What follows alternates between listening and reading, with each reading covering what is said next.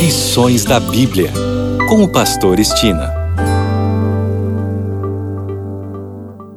Olá, aqui é o Pastor Estina no seu programa Lições da Bíblia. Neste trimestre, de janeiro a março, estamos estudando o tema Administradores Fiéis à Espera do Mestre.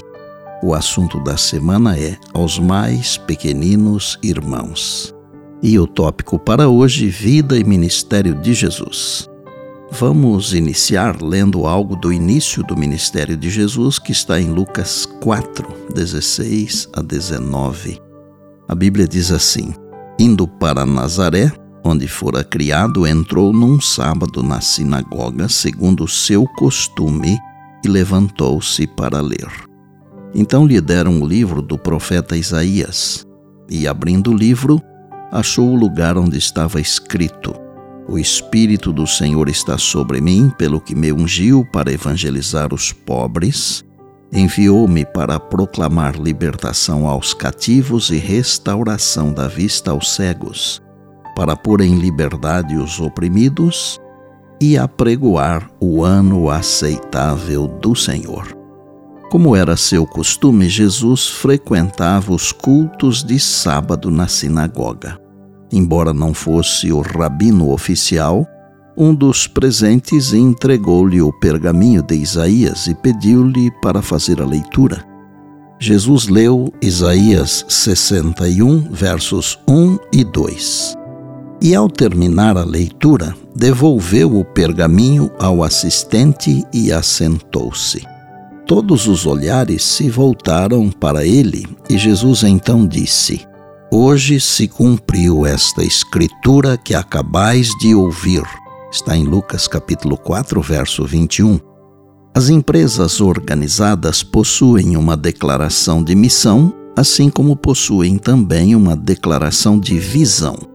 Eu diria que Isaías 61 foi usado por Jesus como sua declaração de missão. Os pobres geralmente eram desprezados pelos oficiais inescrupulosos, como colaboradores de impostos, negociantes e até mesmo seus próprios vizinhos.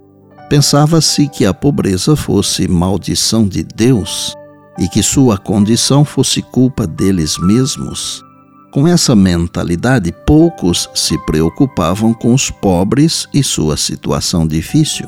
No entanto, o amor de Jesus pelos pobres foi uma das maiores evidências de sua identidade como Messias, conforme visto na resposta de Jesus à pergunta de João Batista sobre ele ser o prometido.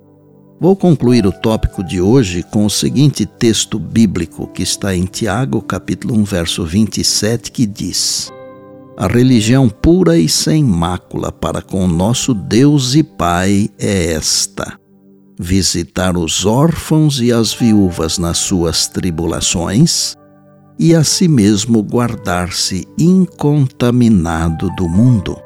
Os frutos que Cristo quer que produzamos são as boas obras. Palavras amáveis, atos de bondade, de consideração afetuosa para com os pobres, os necessitados e os aflitos.